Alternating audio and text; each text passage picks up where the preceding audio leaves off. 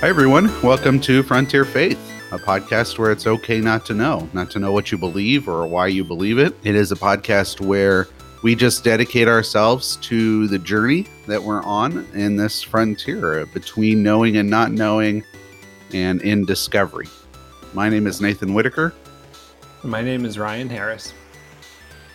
So today we're going to be talking about another question along the same lines of some of the questions we've been asking, which is do we need doctrine?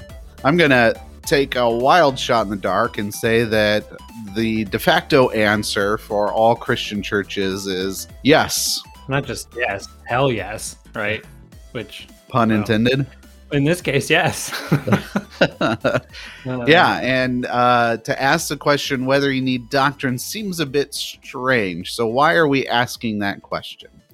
I'm going to take credit for this idea because it was mine to have this this topic, um, and I need adulation. And uh, no, anyway, um, I think this question is important to me, partly because it kind of flowed out of the last two things we did, but but also because for me, doctrine, like having right doctrine, was the thing that was the most important. Right, like you go to seminary to learn the right doctrine, so you can, as a pastor, teach the right doctrine right? And and people who have different doctrine than you well you always got to make that determination of like is this okay are they really christians or are they not you know? Yeah. The question was like if they don't disagree or if they do disagree with you on on matters of doctrine it's like well are they really christians? And and the way to answer that depended on what they disagreed with you about right? And there was this whole hierarchy of like these things at the top, you got to agree to be a Christian, and then these things as the list goes down, maybe or maybe not. Although I will say that though there was a lot more things at the top than there were at the, you know, usually for um like for me growing up, the idea was what's a good one? Um, you know, I don't know, like there was there was some room, but not a lot right? This is why, like, uh, in when I was a kid, they've backed off it now. We've talked about this before, but there was always this idea of like, are Catholics really Christians? Because they do mm, all yeah. these things that we think is very bad, you know, like right. pray to Mary. yeah, Mary saints. Even though that's uh, not what they uh, do, but right, right. But that, but that was a, that's a great example because that was one of those things that that's really, really important, and that's really, really wrong. So right. you know, so that's that's kind of where that was, and and so that brings up the question of, you know, where how did not really well partly how does doctrine work, but more of you know we've built our entire religious identities on doctrine, right? So Pentecostals come from, they have their distinctive doctrine of, you know, baptism in the Holy Spirit and speaking in tongues and that sort of thing. And that's why they exist as a separate community. And I don't I'm not going to use that to say that that's, eh, you know, in and of itself always bad. But I do wonder if that's the way it has to be, you know? So that's that's kind of where this topic came from. Yeah, when I think of the question itself, um, doctrine measures two things. It measures the point in which you become hellbound. Uh, right which is an yep. important thing to know. yeah. And second, forgive my crudeness, it measures uh, one's theological dick. Um, the bigger knowledge base that you have and the, the more uh, closely aligned to certain theologies you are, the better Christian you are. Which is why uh, seminaries are so full of guys who are very insecure about that. But you know, that's, uh, that's a separate issue. I was one of those guys. Well, so was boy, I in, in the early days. You know, like seminary is such. Everybody thinks seminary is this like wonderful, idyllic place, but it is so insufferable. yes, seminary students are usually insufferable. Usually well-meaning, but yeah, often right. usually insufferable. Because they're all measuring their dicks. I mean, mm-hmm. that's basically what it is. Uh, well, especially in church bodies like mine, when you don't ordain women. So, uh, yeah. yeah, yeah. So for me, it's like I could see value in asking the question: um, Should we be measuring stuff like that? Should we be doing that? So, with that in mind, um, what was doctrine? You kind of touched on a little yeah. bit, but let's go in depth. What was doctrine like for you growing up in the faith. Mm-hmm. Well, I mean, it was very much the 90s evangelical stuff of know what you believe and why you believe it, right? Um, and in those days, it was very much a it doesn't mean you have to, I think the phrase was check your brains at the door kind of thing. So, like, doctrine was important, but it also didn't make you crazy because that was in those days we thought we were fighting against atheists who told us we were all loony, you know? right. Yeah. Um, so it was partly that, but it was also, um, I think what you said about it, you know, what affected me the most, whether I knew it or not, was the how do you know you're saved? Right. Like um, the reason doctrine is so important is because if you're not right, you might go to hell. Right. Because like if you don't, if your doctrine does not include in those days, you know, the the saying the sinner's prayer and and you know being uh, quote saved in that way well then you're then you're probably damned so you know doctrine was very important because you wanted to make sure that you were okay in the both temporal and eternal sense and i think like i said it was very much an identity marker right it's what um set our community apart as different than others. And in I think it was always well maybe everybody does this but it was the idea of we're set apart because we have it right you know? Like we either in some cases the less charitable way of saying that is they're all wrong and maybe not Christians the more charitable way yet still terrible way would be to say something along the lines of well you know at some point if they if they are willing uh, god will show them that that they need to be speaking in tongues or whatever because that's what all christians really should do you know? Yeah, yeah. they're still christians but they're not quite you know as, as good as they could be kind of idea. Um, i don't remember too many people well actually no i think people did say those kind of things probably not in quite those words but that was very much an idea that was present you know? Yeah. We had people say um, all Christians are Lutherans; they just don't know it. Yes, that idea exactly, right? Um, and it's just like fuck you, man. Like that is the most arrogant, and not not just you. I mean, it was the same for us. Like yeah. that approach to it is just so awful and condescending, and you know, um, typical of Christians. Yeah, whenever I experience now, I just laugh because it's just so absurd to think that you well, have the anyway yeah well, that was, was gonna, my experience too. gonna say i may have told this story before but it just so perfectly illustrates this of when i was a ta at seminary. You probably know which one i'm gonna tell. Yeah and mm-hmm. uh you know they all knew i i wasn't actually i don't think they did at this point. This is pretty early on. And I remember one of the people in the class he put his hand up and was responding and to something and he said something along the lines of well I, very magnanimously, I think that other denominations go to heaven too. And um, I think I said sort of under my breath, but sort of not. And I was like, oh, well, we're glad to hear that, you know, because it's just like this idea of like, you know, that, like you said, that anybody has it figured out that way. And it lets you be a gatekeeper for the pearly gates, you know, and that's yeah. that's a problem, I think. Yeah, I, I don't know if I think there's for us it's a lot more complicated the relationship to theology in hell um, or doctrine in hell because I could certainly say I feared that, but I don't know if it was directly connected like it was in your experience to what people said. Uh, the vast majority of talk about doctrine was just I mean, anyone who's listened to this podcast knows there's a tremendous amount of energy to getting it right because it is right, not mm-hmm. because of anything else. Now, what it turns into is arrogance and ridiculousness over other Christians, but it was really my experience was getting doctrine right you go to it's both inside and outside the worship service. So outside the worship service, the obvious place would be confirmation, catechesis, but also new members classes. Those would be another place where you have to they're just the most boring classes because it's just basically here's a systematic text that we wrote that's really, you know, dumbed down and um, plain and boring and and then we wonder why nobody wants to be a new member. I know right? Go to one of those and say no thanks.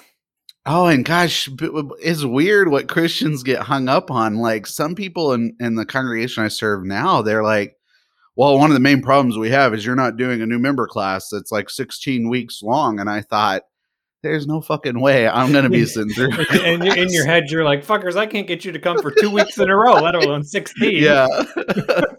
it's like, what are we going to do? We're going to teach people into heaven? Is that what you're trying to do? Or we're going to teach them into being good Well, Christians? Or But that the answer to that would be yes, right? yeah, the answer is yes. So catechism class confirmation. Um, I, I, so I'm gonna own up to a huge mistake I made when I was here. It was one of the things I wish I could take back. It's also something I don't beat myself up on because I was just a stupid young pastor not knowing what I was doing. So I wanted to make sure that people knew that when we started confirmation, it would be not it would not be a classroom setting. Um, we got this brand new cool curriculum that was very easily adaptable into asking questions rather than giving answers. You know, just really cool stuff. Um, because teenagers don't want to hear answers to questions. Uh, parents think they need to hear answers to questions, but teenagers they need to they need I believe they need the freedom to explore. Well, that's what that's what we're doing in that point in our life is we're figuring shit Right. out, right? And and not every teenager is the same, obviously, but even Well, if the worst it, thing to do is take on the model of the parent and say, "I know all the answers to a teenager." It's just right when absolutely they've decided ridiculous. that their parents know absolutely nothing, right? Yeah. you know. And. I know they're going to learn more and they're going to learn better and, and so on and so forth. But still, at that point in life, it's probably best to let them explore. Anyway, so we were doing that. And I, here's the mistake I meant. I said, I sent out a letter saying, we are not going to do confirmation. And I thought everybody would know what we were talking about. And of course, there was more text, but that was the, you know, takeaway. And people were like, well, you're not going to do confirmation? Why wouldn't you do confirmation? And so I, had to keep on explaining, no, we're going to do confirmation. It's just not going to be the same as it once ah, I was. And elaborated a bit in the letter, huh? yeah, I did elaborate. It was a page letter. So, I mean, it was Oh, there, just- but, stopped at the stopped stopped at the headline, huh? but I think so. Part of me is that was a mistake and I wasn't clear in communication. The other part of me is that maybe I was too clear at some level. Like they Mm. kind of knew what I was doing was we're not going to go through a classroom. There was, there was one father who said, you have to have a classroom and you have to have a theological test and you have to have them uh, uh, and you have to have them in front of the congregation and say that they believe these things so that they're held accountable and i just i'm thinking to myself boy that's a recipe for having somebody leave the church real quickly Uh huh. Yeah. but uh, this is all in line with how we think about things when it comes to doctrine. If you don't know the doctrine, if you don't get taught it, then you're as good as I don't know if we would say lost in the sense of going to hell, but certainly lost in the sense of like slippery slope. We use the psalm, um, you know, raise a child in the way that they, Uh, yeah. you know, that kind of thing. No, that's Proverbs rather. Yeah, I wonder what Um, that proverb actually means because I'm pretty sure it's not not what we've all decided. Anyway, separate topic. Well, I, I'll answer because I'm I'm I'm that guy. I got to. I've got to. But uh, it seems to me, at least, that uh, Solomon's wisdom literature is showing what life looks like when it goes well. Um, and Well, yeah, if you raise a child in a certain way, they're going to follow how it goes. However, life doesn't always go the way it's supposed to go. Anyway, um, it's not a golden rule. It's not a it's not a formula, as any parent knows. Kids don't listen to anything you fucking tell them. So well, nothing like being uh giving them another thing that really like they have so many things in their life. Like you have to go to school and you have to learn and do all these things, Right. and you have to start thinking about college and you have to get a job and all this kind of stuff. And it's like, why give them another one? A Right. thing that they'll at best just kind of. I mean, some might be really into it, and that's fine, you know, but. A lot of them are just going to be like, "Who cares?" Right? I have other Yeah. priorities right now. Yeah. Yeah. So we have that. In fact, in our tradition, a lot of times, um, because we have a strong schooling system, um, catechism is our catechesis is through the school, which is just for me a recipe for disaster. Like, yeah, let's teach them it's something you learn at school where kids are so detached from school. Well, and it's interesting because in a group that puts so much emphasis on pastors being the ones to teach correct theology, it then turns around and let people who are not pastors teach Yeah, theology, which I'm fine with. I'm just saying, like it's it's kind of a strange juxtaposition. It's weird. So all that's to say, for us, doctrine wasn't necessarily a measuring it was but it wasn't explicitly a measuring tape for where it is that you're going to be in hell but you know if you believe this or that or the other. But more it's like here's all the things that you you should believe certainly. And the more you believe those things the better kind of person or lutheran or christian Yeah. you are. Yeah, I was gonna I was thinking about that of there was a somewhat more benevolent side of it of like we want people to believe the right things because believing the quote wrong things is bad for them. Like uh you know, like part of the reason to have right doctrine is because if your doctrine is quote wrong, it could lead you to some beliefs or even practices that are not good. Um I don't know. I say, can I come up with an example like well, if you're a good Protestant like we were, if you're if your doctrine um, teaches you that you have to do something to earn your salvation, for example, Mhm. that's going to make you put you in a place where you think you have to earn it, and that's bad. That kind of idea. Um, you know, I, I- I think.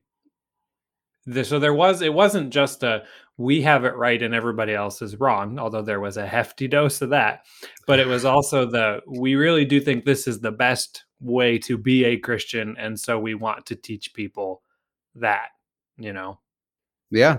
And I mean, to be quite frank, uh, we do a lot of doctrinal stuff on this podcast. We Mhm. talk about how certain doctrines, the one that kind of came to mind was uh, purity culture and, Mhm. and the um, doctrines around sexuality and how we, on the other side of being taught all of that, say uh, that kind of fucked us up. Mm. Let's rethink that. Let's redo it. Let's uh, consider a- something new. swing and a miss that one Yeah, was. this is what we're gonna miss. Uh, that's ryan making a sports metaphor folks so put it on your calendars this day in history um yeah well and, and like i think we should say too wherever we go in the conversation from here i mean anything you say in, in in a church setting or in a faith community however that looks in some way there's it is a doctrinal statement right? Even if you just say uh i believe in jesus well that's a very doctrinal thing to say. That is a Mhm. doctrine right? So um I, don't- so you can't take any of this and say let's throw doctrine out the window because that's kind of a dumb thing to say honestly. Um but yeah I just remembered the way you said that. So that's the framing that we got uh, as first years at the seminary, and our MDiv was um, every statement that you're ever that you ever say is a theological statement in terms Wow. of when you talk about God, oh, right? okay. When you talk about God or God's business, if you will. And so, what Lutherans or what we were taught is, therefore, you better get your doctrine Right, right. right. Yeah, we had an element of that too, at least for those of us who were going to be pastors, right? Like I've talked about that verse in James a lot, or rightly dividing the Yeah. word of truth kind of stuff, you Yep. know. Um, Yep. so there was that too of you got to get it right because people depend on you to do that. in addition to doctrine and the- theology always being something that we talk about when we talk about God, especially in the Christian church as we think about doctrine.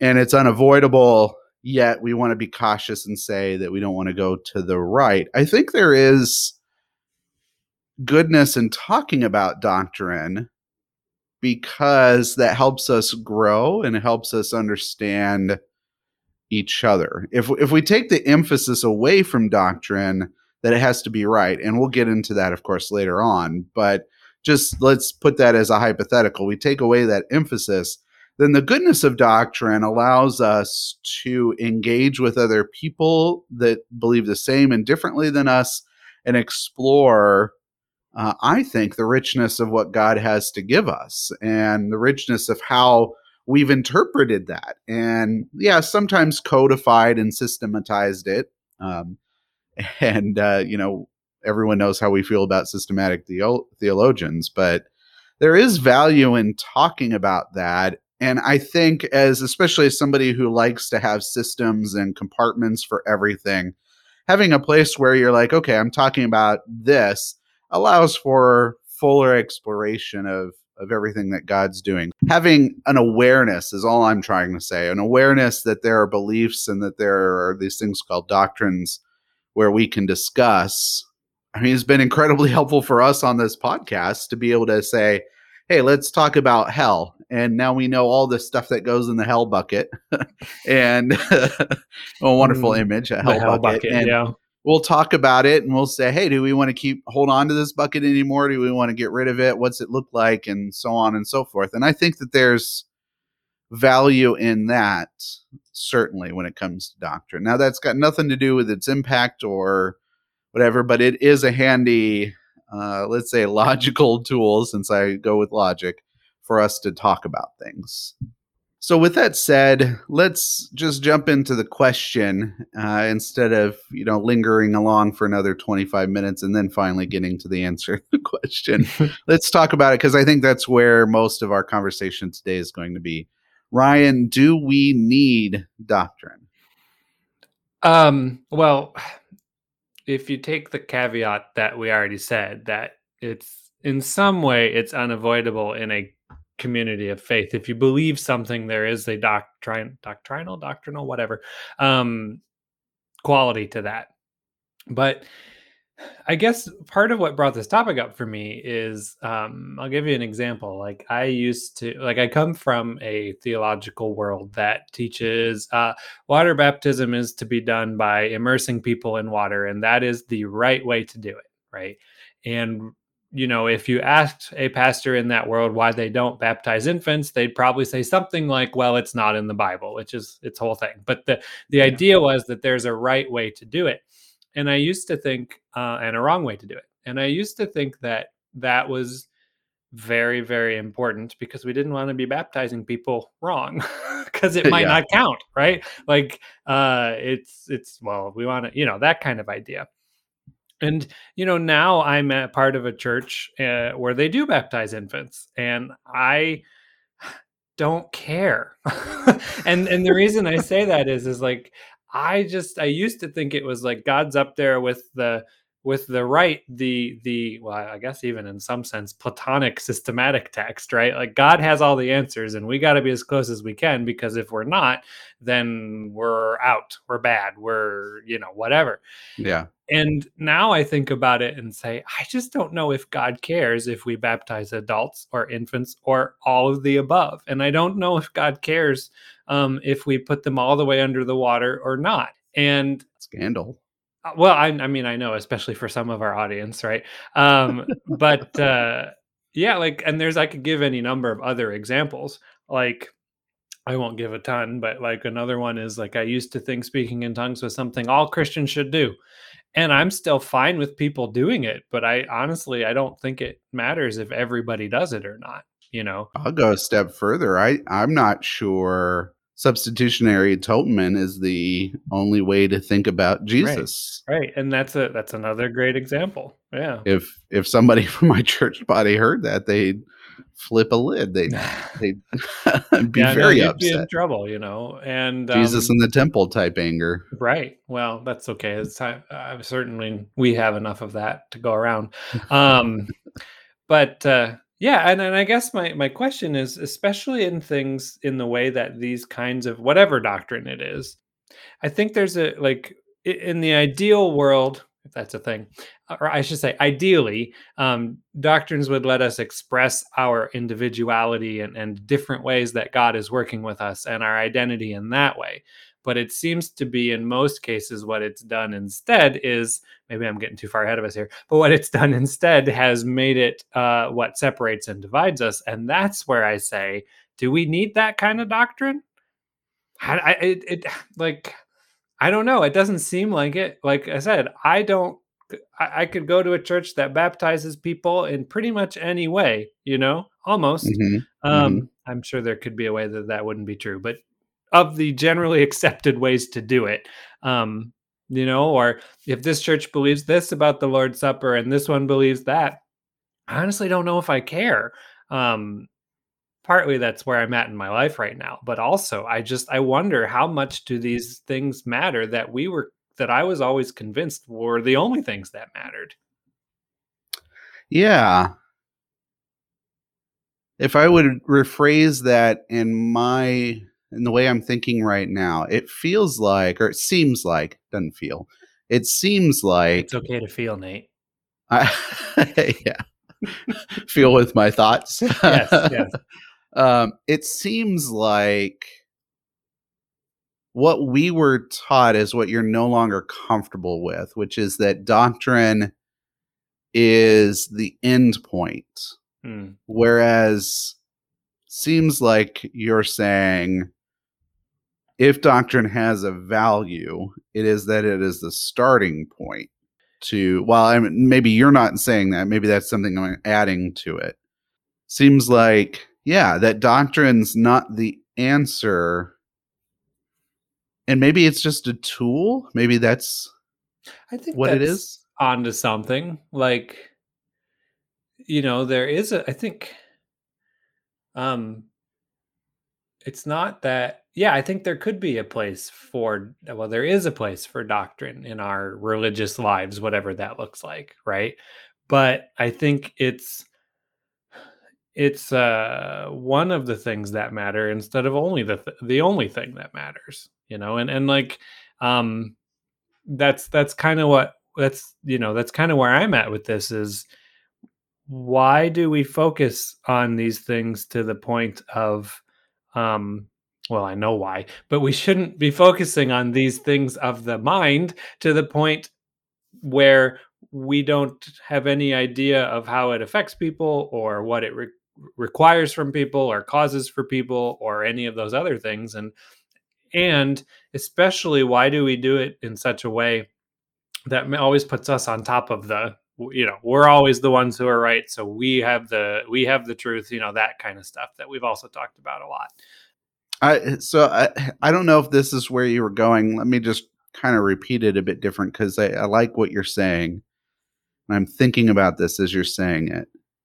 It's almost as though when we frame things according to doctrine, our belief and our life together according to doctrine, that that creates a certain way of being um, that can be problematic. And and we've noticed the two ways of being, right? Which is dread of Mhm. hell Right. um, and arrogance.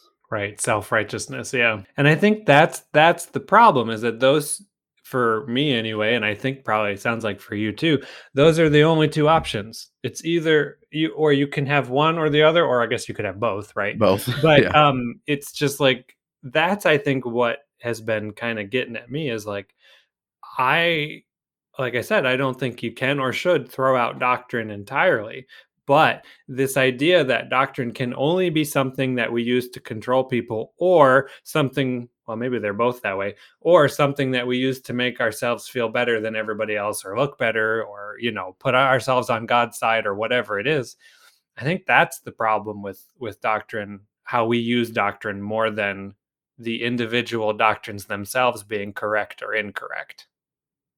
Probably, maybe. Okay. we're you know like this is all stuff we're thinking about here too. You know, like um So with that in mind, let's. Uh, I want to return to the answer. Do we need doctrine then?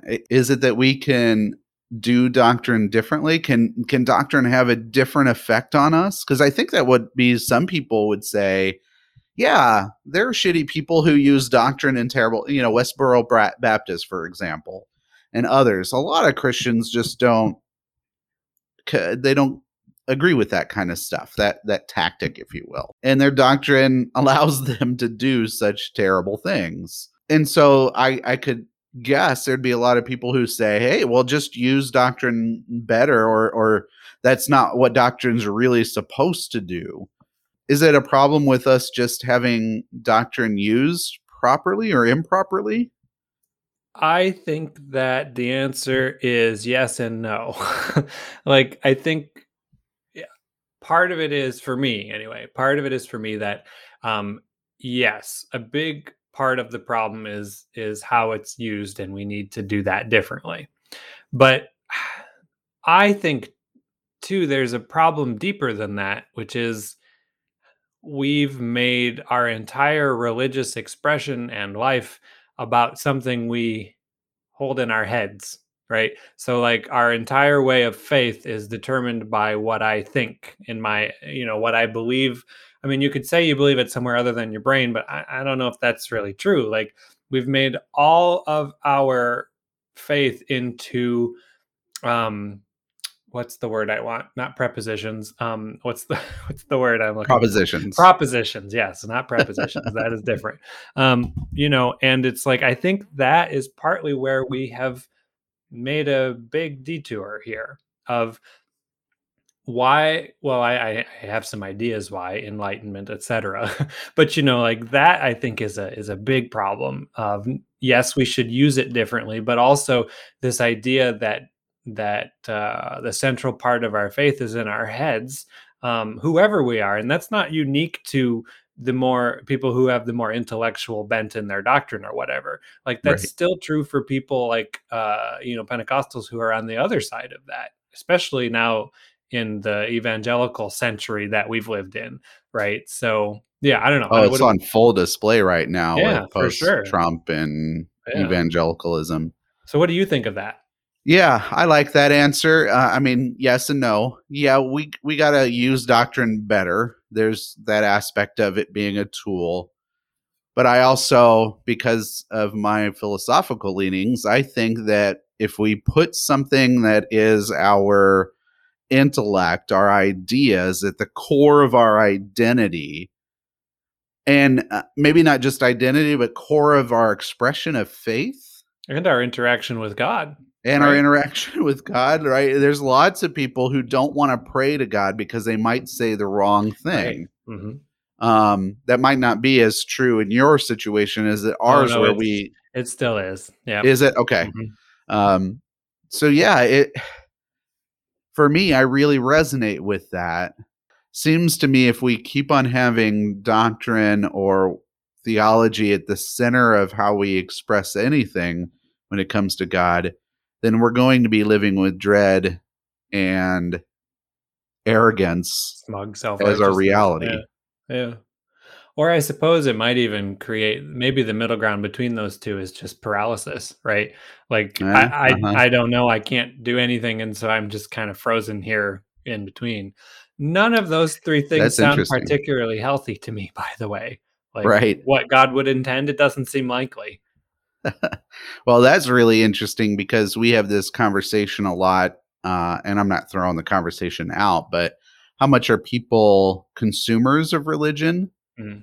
Uh, maybe a more compassionate way to think about that, at least in the active sense, is that there's paralysis. Yeah. Yeah, I think there's still consumerism. Sure. I mean, it's hard to avoid that, but of course, you could also ask how much our church is consumers of people, but that's a yeah, you know, right. that's, yeah. a separate topic, I suppose.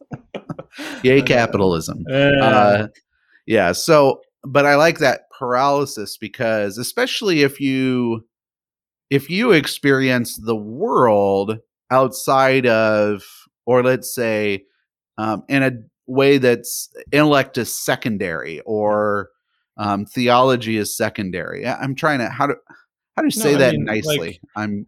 I don't think that's a bad way to say it. Okay. Um, I mean, your primary mode of engagement with God cannot be your intellect, and it doesn't mean you're a, you know, yeah, dumb dumb or something.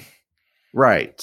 Yeah. I like that. And and we meet those people, right? They seem to be very powerful, powerfully connected to God in a mm-hmm. in a way that transcends the way we talk about him and yeah. I mean, like I I had I went to see someone the other day and she's someone I've been seeing for a long time and um you know, and she's very ready to die and just isn't. That's something that comes up a lot for me, you know. Yeah. So anyway, I she's I said, "Can I pray for you at the end?" And she said, "Yes." And I prayed, and then I said, "Amen." And she said, "Oh, I never say amen." And I said, "Well, why not?" And she says, "Because that closes you off, and I want to stay in touch with God, you know." Huh. And I said, "You know, I'm going to think about that. I like that." And I bring that up to say, you know, I've learned a lot of theology, right? And yet I'm learning so much from these people yeah. I go to see who some of whom didn't even graduate high school, right? So yeah, it's like, yeah. you know, it's not about it's not just about like you can engage things through a way other than your intellect all the time and it doesn't mean you're not mm.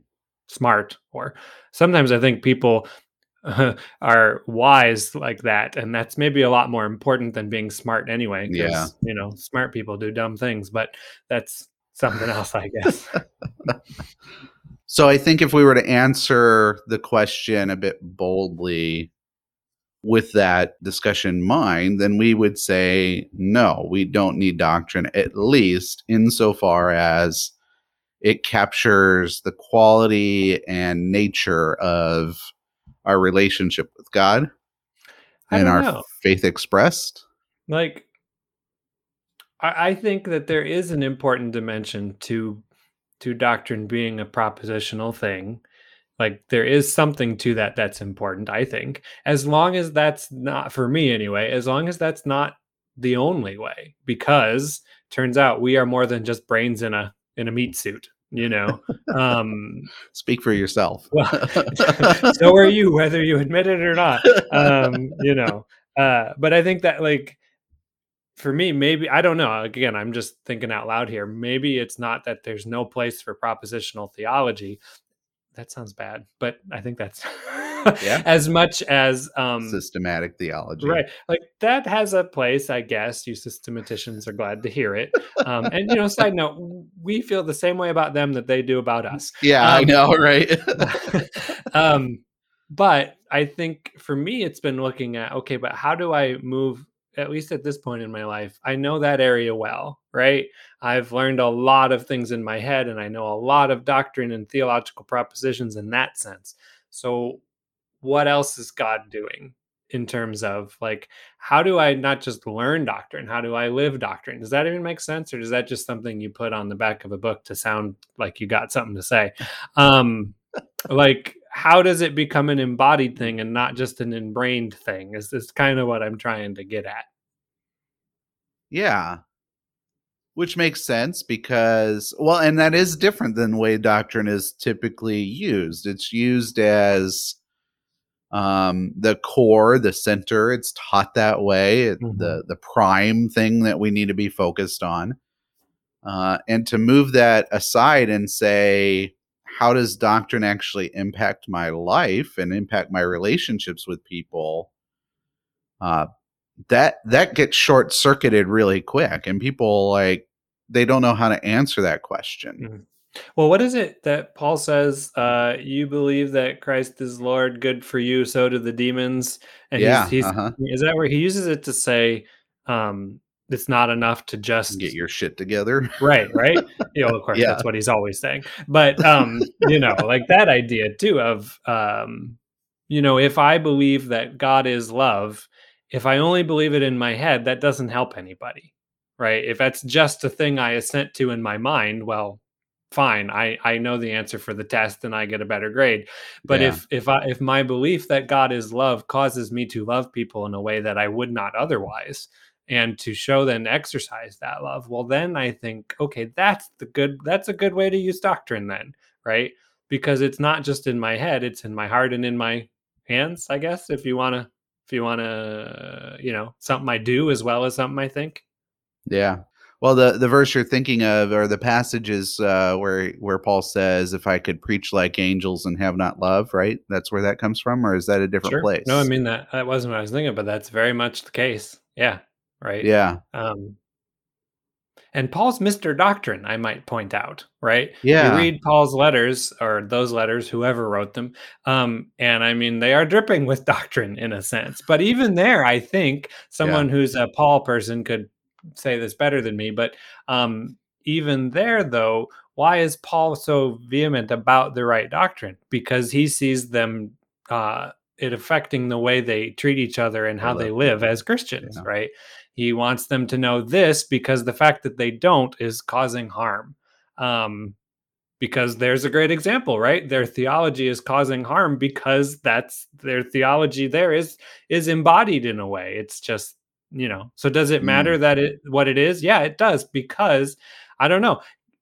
I wonder, I'm just wondering this question here. You can answer it or not because I don't know, but like maybe all theology is embodied or, or lived out in the way we're talking about which is why it matters because you know um it affects people whatever it may be Yeah, that's why I went hum because that that's a interesting way to say it. Like if we have an intellectual approach or a doctrinal approach to life and faith, then that is an embodied way of Yeah. doing things because it does have an impact. And, and it was coming from a place where I was going to ask the question is love and doctrine are they compatible today? Maybe we've lost that compatibility if, if Paul's really saying that well, which I think you're right. Um, have we lost it? Um, you know, I I'm kind of in the not kind of i'm fully in the court of saying the enlightenment fucked up a lot of stuff and that would be where we've kind of moved towards this intellectualized faith um, that is embodied towards arrogance and dread and and some other stuff it's embodied to good stuff too clarity is one of them and you know we don't do things just because we're horrible people and want to do horrible things. There are good things that we get from having this intellectualized, doctrinal, systematic theology to uh, to our faith. But you know, we've talked about this a lot. This year has been a year. This two years almost. Fuck me. Has Yeah. been a time where we can't unsee things. Like we've learned things about ourselves and about our faith that is really hard to to just ignore anymore. And I wonder if that's one of them. Has doctrine supplanted love as the way that we do things? The way that we live out our faith? Yes. I'm trying to think. Is it is it fair to just say yes in, in a very definitive way like that to that? And I think my experience of it has been I think that that is kind of one of the if not the central part of the problem is that the answer I think is yes, right? Like we care we'll welcome people into our community as long as they believe and do what we do. And it, and they have to do that first otherwise they can't come in, right? We might let them in the doors but they can't do things or we don't really want, you know, that kind of thing. And, Yeah. and They won't be included or loved. right or, right we, we can't include them because they are wrong they are uh, dangerous or whatever it might be and um you know as someone who's one of those dangerous folks uh yeah i mean i think I'm that's always a big part scared in your problem. presence. well yeah i know i know yeah terrifying that's me filled with I fill people with dread. But but in seriousness though, I just I more meant like my very Yeah. existence is one of those things, right? yeah. I, I can't be in the community I was in because of it, and it's because what matters is um, what's right belief. So a big thing I've been doing at my congregation is trying to say, uh, as silly as it is, make the case for loving people. Can can we just love people? Can Could is we that give what it we a try? can we try it? Uh, and it is phenomenal how many times the basic response is, "Yeah, that sounds great," but that that's Hmm. usually the the general response. And or that's what we're doing by kicking them out. Oh, right. Yeah. Yeah, yeah. uh, I think that's weaponizing, weaponizing. What is it? It's like most people are are generally pretty good, uh, pretty nice and and loving people. Most, and so they're weaponizing that expectation, that reality against you, and saying, "How dare you say that I'm not loving?" Uh, I love my kids. I love this, that, and it's I just myself after all. yeah. Uh, anyway, I was in this class. It was a turning point for uh, this class, this Bible study. It was a turning point for my ministry here. I was saying the basic thing again. Can we just love people, folks? That's all we got to do. And the question came up, okay, but when we love them, then what? yeah. And it, it's like, then you love them more. Well, it's like, Like- first of all, Mildred, we got to do that first before Yeah. know, we're not doing it. So let's give let's get that far, and then So I did my classic uh the horse before the or cart before the horse speech, which is we've been spending so much time making our cur- cor- carts look pristine and they're just you know they're wonderfully crafted and we've got all this of how do we handle people and we don't have anybody in those carts because we don't have a horse drawn you know whatever the metaphor falls apart but you know what i mean it's like we haven't even thought about anything about doing what the horse does we're so focused on this damn cart and you don't even know what it looks like to live a life with love as what's driving you. Instead, you want to focus on all the intricacies of how life should work and should we tell them they're sinners and that they need to turn away from this life or that or whatever nonsense comes up it's like you're not even going to get the opportunity to explore mm-hmm. or do any of that because you're not even loving people yeah and so I don't know. I I I said I don't know because it does feel like what I think you were feeling. Feels kind of harsh to say we have supplanted love with doctrine. Like we we just don't want to love people or we're very uncomfortable doing it or something. I think we also don't know how.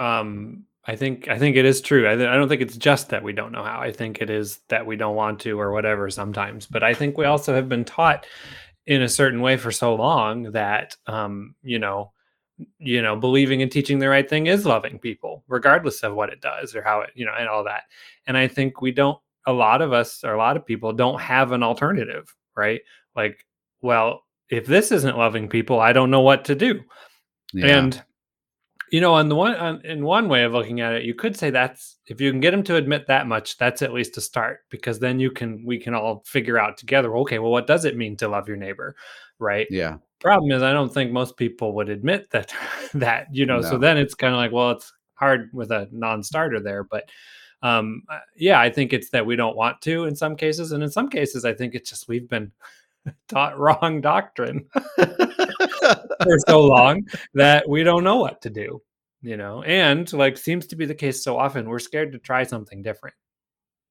Like, see, that's the thing is like, okay, so I don't know how to do something and i'm if like so let's try something and see what happens but i think so often we're scared of any all of the potential outcomes of things and we're convinced they're all going to be bad that we can't try anything different because we don't what if that what if something bad happens? It's like yeah. well what if something does? You know? Like first of all can't get a lot worse. Second of all um yeah. what if something good happens? You know?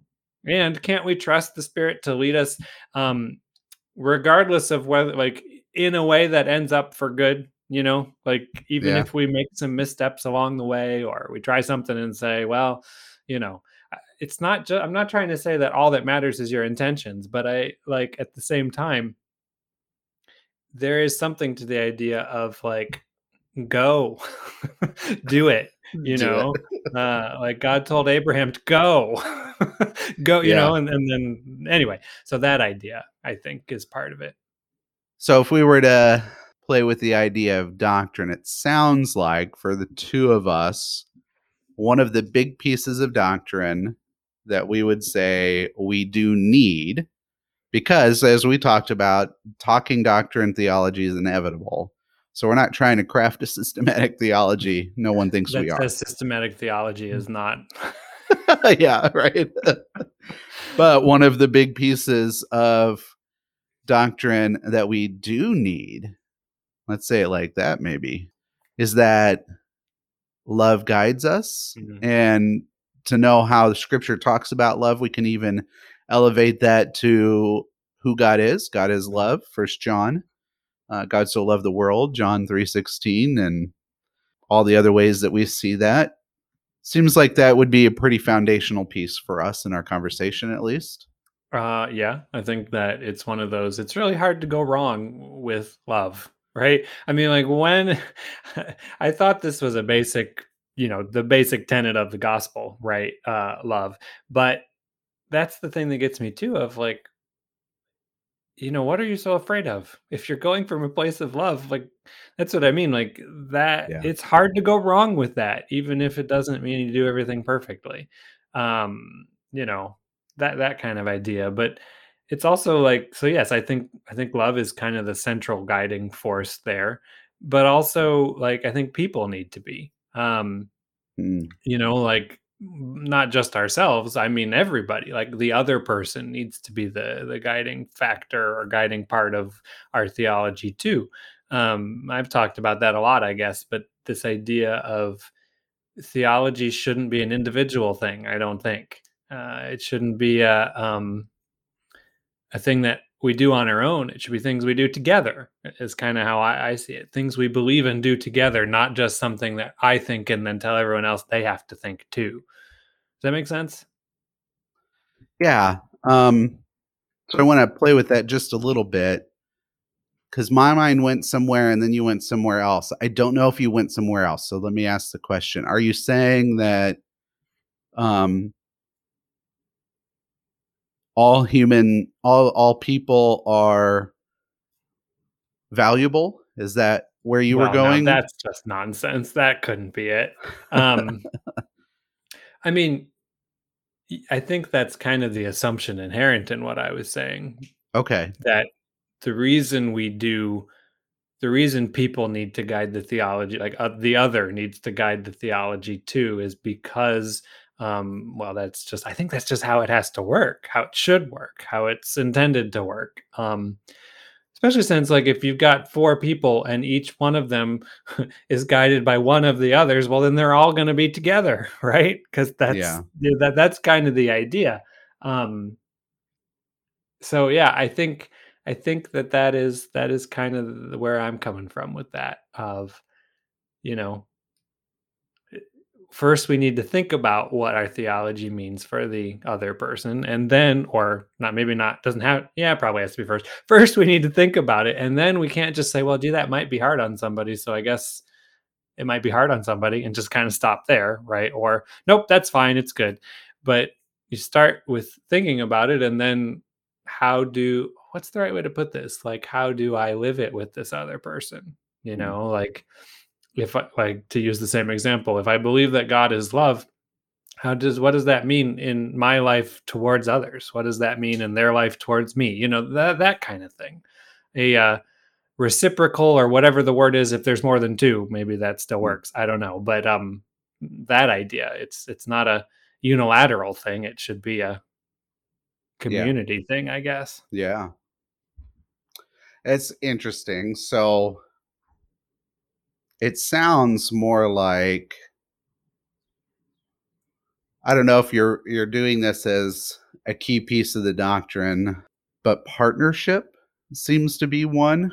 Mm-hmm. Um, partnership with other people, with the other, mm-hmm. but also partnership with God. Scripture seems to yeah. talk that partnership is something that He gives us, that we're to partner with Him even from the very beginning, right? So in the um, Genesis narrative, there's the partnership of God having Adam name all the animals, but also mm-hmm. the partnership of God, uh, Adam and Eve together, mm-hmm. and that's of course been wildly abused. But it's really about how they're partnering together to to work was, the garden that's been given to them. At the very beginning, there was community.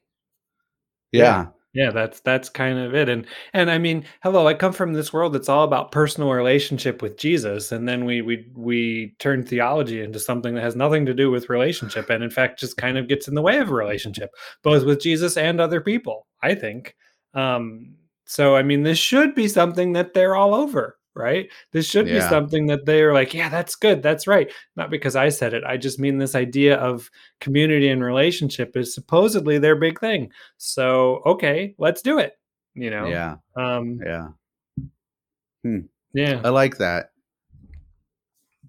You know, in addition, uh, something came up in my mind. Maybe this is an addition. Maybe it's just exploring more what it means for God to be love.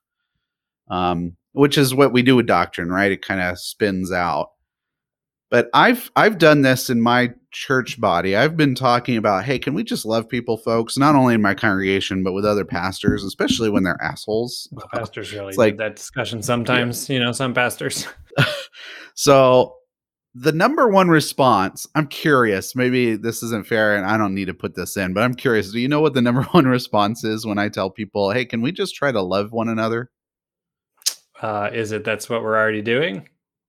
No, that that's interesting. Um, do you think that's in your tradition?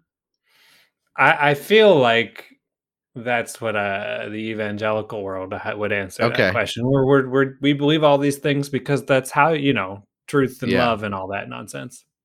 Yeah. So the response I get back when people are actually taking me seriously is, "Well, how do you know you're doing the loving thing?" That is so classic. It's like sorry, I'm not making fun exactly. I just It's funny I should yeah. have guessed that because that makes so much sense. and so what do they do? They go to the doctrine of the 10 commandments to show this is the loving thing. Hmm. Um I'm just not I have convinced never that coveted my neighbor's wife, so I suppose I'm loving. 1 out of 10. You're doing Yeah, great. that's right. Sorry. Um, I'm just not convinced. Well, first of all, let's name it what it is. That's a very doctrinal answer, right? That Alright, I just had a better joke, but I might have coveted my neighbor's ass a time or 2, but, you know, that's Sorry, I'm a bad person. I just it just yeah. Anyway, Uh, now that I've derailed anyway, back on track. Uh, let's name it for what it is. That is a very doctrinal statement. That is getting us back to doctrine. right. I also, but but I'm not sure that's a scriptural answer. That's more a theological answer. The scriptural answer to me seems to be be like Jesus. Hmm. That's how you are to love. Mm, And I don't know, that seems off to me. And Jesus is um defined in Isaiah at least, and I think you can make a strong case in the gospels is the one who's willing to suffer with us and Mhm. for us. Well, I mean, you know, Jesus said a lot of things that were hard to understand, but Jesus always also was pretty simple. And you know, Jesus distilled all of the law and doctrine and theology into two things, right? He said, "Love God and love each other." And, and I, get- I feel like we say the same things a lot, but honestly, I think it's because, well, if and I would include the two of us in this, right? Because we're learning how Yeah. to do it too. It's like, well, if we would start doing it or do it better or do it more or keep doing it, then you know, then we can move on. But I, I really think for all of us, in some ways, and probably some more than others, we're still stuck on actually the love God, love people part. Um, Yeah. that's why I think Jesus knew that sometimes we need it simple, you know? Um, and I think we have lost some of the simplistic part of faith, but the simplistic in a good way, right? Like that's Yeah. the kind of that's what I think of like that that thing that lady told me about prayer was was in some ways kind of simple. And and my first thought was, well, but that's not what it means, right? But that's exactly Right. the thing. Like it was so simple that I almost missed how profound it was Right. you know and so that's that's the kind of thing that uh, you know like you said we could try being like jesus and try taking him seriously and uh see what happens Yeah. Could you imagine a world where we find those who are suffering and commit ourselves to suffer with them and try to overcome the thing that's causing such suffering? Knowing that we're not going to succeed all the time, right? Mhm. You're not going to always beat the cancer. You're not always going to, whatever, cause Right. those problems of the world to go away. You know i think part of the tragedy for me is that sometimes you see that kind of thing happen even in whatever most conservative church you want to find or less conservative churches any church that we would normally have it- take issue with right sometimes you see them doing those very things right? Like they help somebody who doesn't have a home or food or they help them find a job or they have a program where they teach people to read whatever it is. Like you see that sometimes. And then when you say this is great let's keep going with that and then it stops you know? Yeah. and it's like well we can't do that because x y or a through z or whatever it is.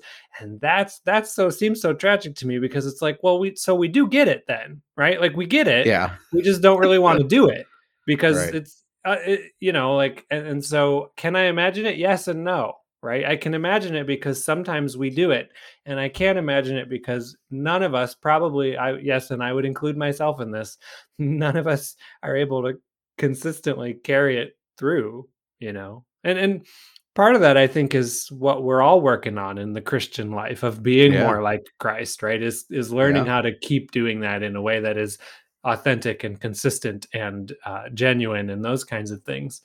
But also the the hard part is that sometimes I know exactly what I should do to love somebody, and I go, Mhm. no thanks, you know, right. and yeah, anyone who's listening, you can decide for yourselves if that's true of you too. But I suspect it's true of all of us. So, um, No, you can't. You know it's true of you. I no, mean, no, I'm saying it's true of me. But no, no. I mean, uh, you, the listener. Oh, yeah. You. It is true Yeah. because that is the human condition. That is Right. what it is to be human. Not, not the theological original sin or whatever, but just the human condition is one where we choose what is best for us more Right. often than not. And maybe instead of that being a condemnatory, a condemning thing, I think is the word. It, it instead it could be something of like, okay, so then let's use it as a way, or try to use it as a way, or learn how to um, do better at um, when we're faced with those things. Okay, so last time around, I really didn't do it because I messed it up. So next time I'm presented with the opportunity to really do it this time, or do it in the way I should have the first time, or you know try something new that works. Well, let's use it as a reason to do that Yeah. rather than a I'm a shit person because I, you know, cocked it up last time. Well, okay, that's probably anyway. Um, Wow. Yeah, that was. it was a little Yeah. crude, but I feel like it's a, it's, it's true. You know, like I. Uh, Hey, if I'm measuring dicks, then well, there you go. You know, so yeah, instead of it being something that we feel guilt, or better yet, instead of it something we feel shame about, oh, we didn't do it, we're not doing it. It's like, okay, well then let's use that as a as a way to um, try and inspire Mm. ways to do better. You know, I think And what that's I what, God wants that- from us. Yeah, I love about that is the simplicity because we don't have time to go into this, but seems to me maybe doctrine is more helping us deal with our shame than it is actually helping us love one another. Like Hmm. it's helping us take care of ourselves and make sure that we feel good and that we're not terrible people in our own eyes. Well, especially when we use it as a way to say why we can't or shouldn't. yeah, you that know, way, yes. well, we can't let uh, this kind of person into the church because, Yeah. Well, yeah, I think I think you're onto something there. Is that our theology then gives us a way out? if you're still with us, we have talked for several minutes about really the, the one uh, doctrinal statement that we are willing to be on board with, I think, which is that God is love. And we've kind of examined what that looks like in our relationship to other people and what that means uh, in other areas. But I want to come back to the question like we've been asked asking the question do we need doctrine and we've kind of said yes and no Mhm. we've we need doctrine in a certain way as a tool uh, and perhaps i think what we're moving towards is that there are certain th- certain parts of doctrine or certain doctrines propositions and other um, terms that are necessary and one is that god is love. Are there any others that you can think of that are necessary for a christian to hold on to That's a interesting way to phrase that. Um, I think not nearly as many as I used to think. That's for sure. It's tough because my first reaction is to say, yeah, there's like three, right? I would say, you know, incarnation, crucifixion, resurrection. But even that, though, like I no have holy a, spirit well, see, there you go. But like I was, I I bring bring. I, well, I went to your seminary, so um, I I bring that up to say, like, I have a friend who is, and uh, well, I guess she would be an Episcopal priest by now. She was in seminary when I met her, and she told me one day, she said, "I don't know for sure if Jesus was literally raised from the dead." And you know, ten years ago, I'd have been like, "Well, then you ain't a Christian, lady, right?" yeah and now and yet as i worked with this woman at the hospital we were both uh, chaplains there i saw her ministering to people in a way that was very much showing the love of jesus to them you know? And so like i don't know. I, I think it's tough. I think i would say it this way. I have there are a few things for me that i think i need um, to live my Christian faith. And I wonder if that's as comfortable as as I am. Like that's as far as I can go comfortably. It's not that I think nothing matters and it's not that I think that say like that belief for example, I'm not saying there might not be problems with it. I just don't know if I can decide for everybody what all these other things are. You know, I, I think well, I mean I can, but I, I just I don't really even have that power anyway, do I? I don't know. It's a, that's not a very satisfying answer to me, to be honest. Like I'm not trying to, Yeah. to to dodge the question. I just I am leery of going too far in the direction that caused so many problems for me, while also recognizing that even with everything I've said today, I do think doctrine matters. I think we need it, but I think we need it in a way that's so different than the way we've had it. So I don't know if that Hmm. answers the question. It's a it's something I'm still really wrestling with these days of, you know, I love the way you said that because it did make me think too. Are there other doctrines that I feel are essential or necessary? I think I might say I- I'd start with a different question. How is love uniquely expressed through the story of Scripture? The story handed down to us. And I think I had come to two answers one that we learn through the Old Testament and one that we learn through the New. That is not to separate the two. I think you can make a case that they're in both, but the way I've learned at least them. One, through the Old Testament, is the steadfast nature of God's love, that it is always ever there. never ceases, never comes to it. Yeah. Yeah Yeah. which I think allows for a conversation like this to happen where we can come to a conclusion that feels very uncomfortable for us, but God still loves us. Um, hell, if he still loves Judas, Right. Right. you know, um, so steadfast would be maybe that's just redefining love or clarifying love instead of getting to a new doctrine and I don't have the knowledge to say that that's unique to Christianity, but it is something that is certainly true. Well, it's not unique to Christianity because Judaism has it as well, Right. but um, unique to our story together.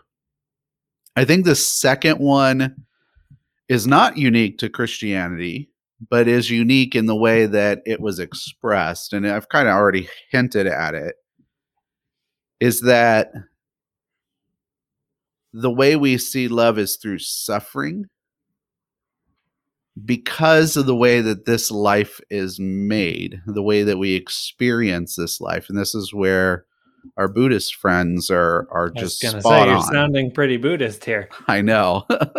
but they are spot on where life is suffering as their their motto. I don't know if that's how they would say it, but the way most people hear about Buddhism is the mantra that life is suffering. And for Jesus to enter into that life, to suffer in this life so that we can um, resonate with his suffering, but also that he suffers with other people um, at the hands of uh, the religious authorities and, and so forth, and that he suffers for other people Mhm. upon the cross. I think that's a unique expression of who God is uh, through our scriptures, through our story. So I don't know if there's necessarily a doctrine of suffering and steadfastness. Maybe this is just defining love again.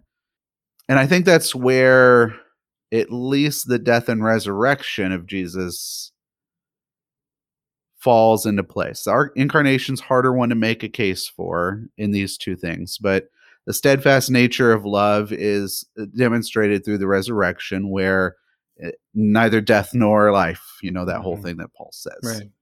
um we needed to I, me i needed to see that god was still steadfast through death Mhm. and what a wonderful story that he's given to remind us of that Yeah. I needed to see that God was still steadfast through any other kind of rejection that you might experience, right? Like right Yeah, I, and then of course the cross is rejection uh, or sorry suffering suffering and challenges us to suffer with other people at the same time as as reminds us that he suffers with us Mhm. so um, it's not a, a one way relationship between me and jesus of suffering it is all of us suffering with him and with each other because that's what he does uh, one of the things i want to play with in the next lenten series is how jesus suffered with his disciples at every step of the way Or Um, because of. huh? I said, or because of his disciples. But Well, yeah, mostly because a of them. Mostly. I think there's just something beautiful about that that I think is intrinsic as much as I believe in things that are intrinsic. Uh, that's intrinsic to the gospel and uh, to what what Jesus says to God's love. Uh, that is steadfast and that it is defined by suffering. Hmm. Um, and so I would say yes, the death and resurrection of Jesus, but not for the old propositional ways of doing it, which is uh, all wrapped up in substitutionary atonement. That Right. we have to believe in that for it to actually have And- effect. And soteriology, right? Like if you don't believe that, you can't be saved, kind of Right. stuff. Yeah. Which I guess is similar, but yeah. And that's why the incarnation's tricky because, I mean, I, I guess you could tie the, and I'm just thinking of this right on the spot. You could tie the incarnation into that because only God can show that kind of love through suffering and consistency. I don't know. I don't know. I'd have to think about that some more. I think something I've been thinking about as we've been talking um, is I think we've also removed theology. Well, we, we've we've decided that theology is not a contextual thing, and it totally is right. Like so, Right. we've got the Uber theology, whoever we are, whatever that is, and so this is what you need to know to be a Christian, or this is what even what you need to do to be a Christian, right? Yeah. And I, I wonder if it's not that like I can't believe that you know death, resurrection, incarnation, death, resurrection, you know, parousia, whatever. Um, like maybe it's about how and where I do that. So maybe that's part of why we have different communities, not to exclude people, but because there is a, a like we said earlier, part of our identity are the things that we believe that are distinct from others. And that's okay as long as it's not the so therefore if you don't we don't want anything to do with you because we're better than you. And so Yeah. like context maybe allows us to decide the rule the grammar of the to use a, a lindbeck thing like the grammar of the community right well that's Yeah. you know like grammar in english is very different than grammar in i don't know swahili right they're different Yeah. rules so i would not go somewhere that they speak swahili well i hope nobody does but people do and try to tell them they have to speak in the way that i do because that doesn't make sense right the Right. context is wrong Yeah. so it, it's it's that that kind of idea that I think we've jettisoned, and I think that has caused a lot of our problems too. Boy, that's fascinating. I wish we had time to go into all this because the Uh, connection between language mm, and doctrine because language is just an expression of one's culture right that's mm-hmm. how it forms and that's how it changes well, language forms culture, maybe, but sure, does it I think it does. At least, anyway, this is the stuff we don't have time for. yeah this is st- anyway that relationship at least Yeah. between language and culture and what that means to hold on to specific doctrines as language expressed or faith expressed in la- in language Mhm. um boy that just that there's a whole lot that you could do there of uh i i love what you said so my mind went right to huh so not only does this doctrine of love have implications of what jesus did and what god does but also you move towards ecclesiology which is the church right doctrine of the church Mhm. and uh, immediately my Lutheran brain's like, oh, so ecclesiology must be a doctrine too. uh, and we don't have time to like debate that or talk about that. But it does seem to me like if we hold on to the guiding force of love, then it does inform a lot of stuff other than, or rather than holding on to the privilege of doctrine or the Mm. centrality of doctrine. And maybe that's what I'm exploring or discovering or experiencing, or all three all at once as we're talking is the transplanting of doctrine for love, what that really looks like in, of course, in a culture and in a time where we've been so steeped in a centrality of doctrine. Mm. I don't know. That might have been way too absurd and, and wordy, but Well, that's kind of what that's kind of what we do here, Nate. Wordy. Okay, uh, I'm curious then, as we kind of get close to the end here. I know some people will be saying, all right, you keep on asking this question and then skirting it. So, do we need doctrine? well, I think where I'm at today, right now, at 3:21 p.m. on August 1st, 2021, uh, I would say that we do, but it better not be something that's all in your head, and it needs to be uh, all the things we've talked about. It needs to be contextual. It needs to be other focused. It need you know all these things. Like I think, do we need it? Yeah, I think that's fine to say we need doctrine, but it it really needs to be totally changed from what I was taught that it is and how it functions and and and how and why we need it, you know. Um so yeah, if you want a definitive answer for me, that's as close as you're gonna get. now it's your turn. You have to answer the question too. Oh, okay. you can't just stop there. So, I'll just say I'm conflicted, which you might have to come back and ask me again after I go through the conflict. So, the conflict is if I say yes, then it's possible what we get into is another dick measuring contest of what makes doctrine doctrine. Um, I could see somebody saying, Hey, all that stuff you said today is really great, but you're missing this, you're missing that, and so on and so forth. well, but we don't participate in that game. I know we don't, but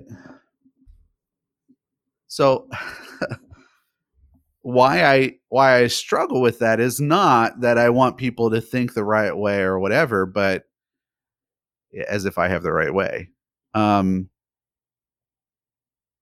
what what pains me in that is that if I say yes, then am I contributing to that system still where doctrine is so important and people are missing the depth of love of, of Mhm. what Christ has done? Are they missing it because they're so focused out of fear or arrogance on making sure they have the right doctrine that they don't see the fullness of what God does when you're away from that as the priority, as the central focus of your faith.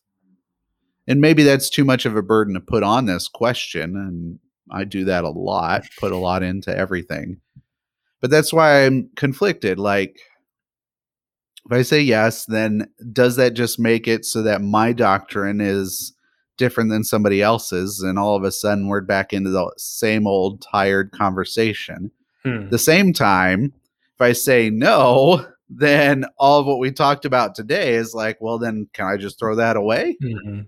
And I'm like, no, I I don't, I don't like that uh, because I really believe that um, to be a Christian, to be a Christ follower, is to see His love through the steadfast nature and suffering of His life on this earth. Could it Do you be see what I'm saying? Is that am No, I I- making sense? No, yeah, I, I think I think what you're saying is even if we say theology needs to change or needs to be love focused or whatever it is, all the stuff we've said today, we're still saying that that's the way you need to think of theology. And Yeah. so we're still doing the same thing. Well, first of all, fuck you because that's you're probably onto something. um, but I wonder and, if, and let's uh let's give a moment for the chorus of fuck you from our listeners Yeah, exactly. I- I wonder if maybe the answer then is do we need doctrine? Maybe the answer is it depends, right? Like it depends on what for, why, you know, context, all these other things. Um, you know, is there a situation wherein you might need doctrine? Yeah, probably. Um, is it every situation? I don't know. Like that still feels like we're dodging the question, but maybe this question is just inherently dodgeable, right? Like maybe that's what we're getting at is the fact that we've all the fact that we think of it in a yes or no thing is kind of the problem. I don't know. Now yeah. it just sounds very cake and eat it well, too kind of thing. No, I love that. Um and where my mind went, Ryan's going to roll his eye as I give you your permission, is John Caputo because John Caputo asks another very basic question that you're supposed to say yes to. And he asks, Does God exist? And he's doing that not because he's asking the objective question, Does God exist? But he's asking kind of what we're doing. What does God's existence do to us as we consider it as existence? And so what he does is he changes it and he says, Well, God doesn't exist. He insists. So his presence, his being, because he's you know flamboyant, yeah. continental philosopher, but he talks about the insistence of God that God is like the thorn of Paul that just constantly mm-hmm. insists upon itself in our lives, and maybe that's where I get to with ontology altogether, like this kind of question of, of uh, does doctrine matter? Uh, does it exist? And maybe that's where I ultimately rest. And I think that's kind of what you were saying is like maybe maybe it's not about do we need doctrine, but maybe it's when doctrine is needed. Mm. That's a different no, way to like say that. that. I like that. Yeah. It's when is doctrine needed? And the answer has always been yes. right and i think that's yeah that's that's the, the big problem i think is that is do we need doctrine yeah do ish you know sometimes and, and i think i think it's embracing the uncertainty in an area where we've tried to be so very certain about everything and uh, you know uh, there's a book um, by a guy named Pete Enns, E N N S. It's called the uh, the Sin of Certainty, and mm. uh, it's a good one. It's not super long. I recommend it. Um, and uh, it's that that kind of idea of we've in our enlightenment ways of thinking decided that we need to be so certain because if we're not we're probably going to hell right mm-hmm. and it's mm-hmm. like that i don't think is how things were supposed to work you know i well, uncertainty, that's such a good conversation, too. I'll recommend a book at the end of our time here, but it's not that we're not just that we're we're afraid we're going to hell, but certainty allows us to survive in this life. Mm-hmm. It allows us to survive in our mind space. If we're constantly work I mean, ask any existentialist what, what happens right. when you start doubting everything. right. Well, I uh, mean, uh, some of them go insane. A, we live in a very uncertain existence. Like yeah, every, like doesn't the the richest person alive, Mister Let Them Eat Space himself, could wake up tomorrow with incurable cancer and none of his money would would save him. You know. Yeah. Um. So I mean, we live in a very certain, uh, uncertain existence, and so it makes sense why we want this to be certain because it certainty gives us security. Yeah. And I, I think we've made a safe Jesus, and Jesus was never safe. I mean, look what happened to Jesus. But anyway. Yeah, right. I don't know. I don't know if that got too much for some of you folks out there. Um, but it is an interesting question of the role doctrine has. Um, and I'll say it again. Maybe it's not that we need doctrine, um, but it's when doctrine is needed. Uh, mm-hmm. In other words, that uh, in those moments of our faith, it becomes a tool for us to really talk about who Jesus is instead of defining us mm. and our relationship to Jesus and our life of faith. Mm. Um, all of that, if if doctrine is what we need, then those questions and those burdens become real for us all the time. Mm-hmm. And my hope is that through this conversation that at least what I'm getting from it is maybe I can be freed from those burdens and live more properly. That's probably the poor word. Live more freely, live more um, sacrificially hmm with other people and for other people. Imagine that. Yeah. And I'm not making fun of you. I really mean imagine that, right? Like what might that be like? Um I'm going to have to imagine on that for a while because it's pretty different. Um it's not something I've experienced a lot of or done a lot of myself probably. And so I hope that this conversation whether you agree with us or not or whether you think we're full of shit or whether, you know, whatever it is, I hope that it can prompt you to have these kinds of questions for yourself. You know, I hope that uh, you can just see where that goes. I think that's that's the thing we say a lot on here of like it's okay not to know, but more than that, it's okay to explore. It's okay Mhm. to backtrack. It's okay to you know any of these things that you want. Because man, I've done some of that in my life, right? Like okay, Yeah. I'm going this way. This is the right way. Oh shit, man, let's go back the other way. Of course, people who know me will tell you that that's kind of my existence with navigation in general, but that's a that's a separate thing.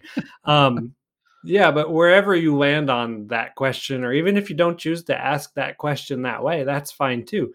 But I hope it will, you know, we hope it will make you think about it in a way that you haven't before. At least that's, I think that's one of our main goals here is you don't have to agree with us, although you can, you know, we, we would love it you. if you Yeah, agreed with us, but us. you don't have to, but you, you know, hopefully it'll make you think about it in a way that is right for the context you're in, which is not necessarily ours. So, yeah. Well, and that's the nature of uh, frontier discovery faith is Mhm. that um, we're not discovering it and waiting for the right ideas to bubble up. No, as Ryan said, uh, the ideas, the doctrines, the life giving ideas and ways of living come in community as we talk to each other, as we hear from one another.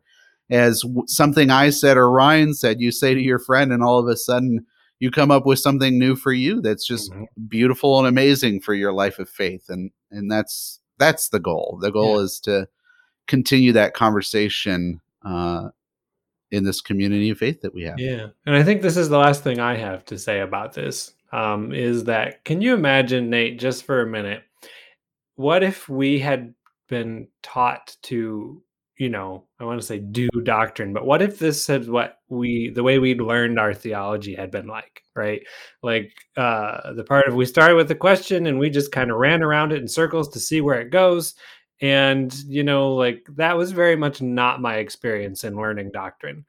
And what if it had been, you know? Like i know and I say that because we keep saying imagine that a lot. Well, I'm trying to imagine what that might have been like and how that would have really changed my life and helped me. But, you know, can't change the past, but we can, you know, we can change how we do things now.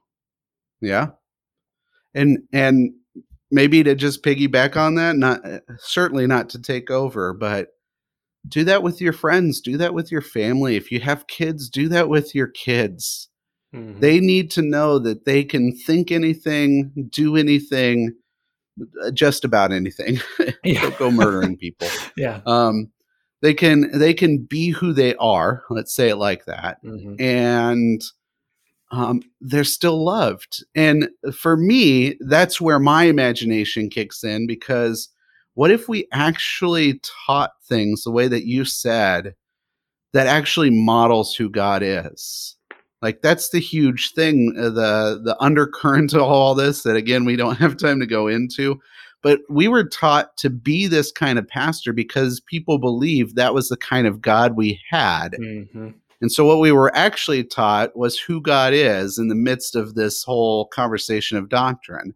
If we changed that could could you imagine that's that floors me because it's so unknowable Mm. to imagine a god or imagine a world where they believe that kind of god that i think is in the scriptures but that kind of god that loves and allows for conversation Well, I think about I think this is sort of a kid type metaphor, but I think it's a good one. I, I like it because sometimes I think we dismiss kid stuff and we we miss this. Like I said, we missed the profundity profundity because it's simple. Anyway, um, the way I was taught to do theology, and I think yours too, or the way I was taught to formulate or believe in doctrine, was created for me a God who was a overbearing, um, you know, the type of boss who's a micromanager who Yeah. is just the worst. And what we've been doing today in my mind creates a god that is more of an adventurer with me you know like that like it fits with our frontier thing sure Yeah.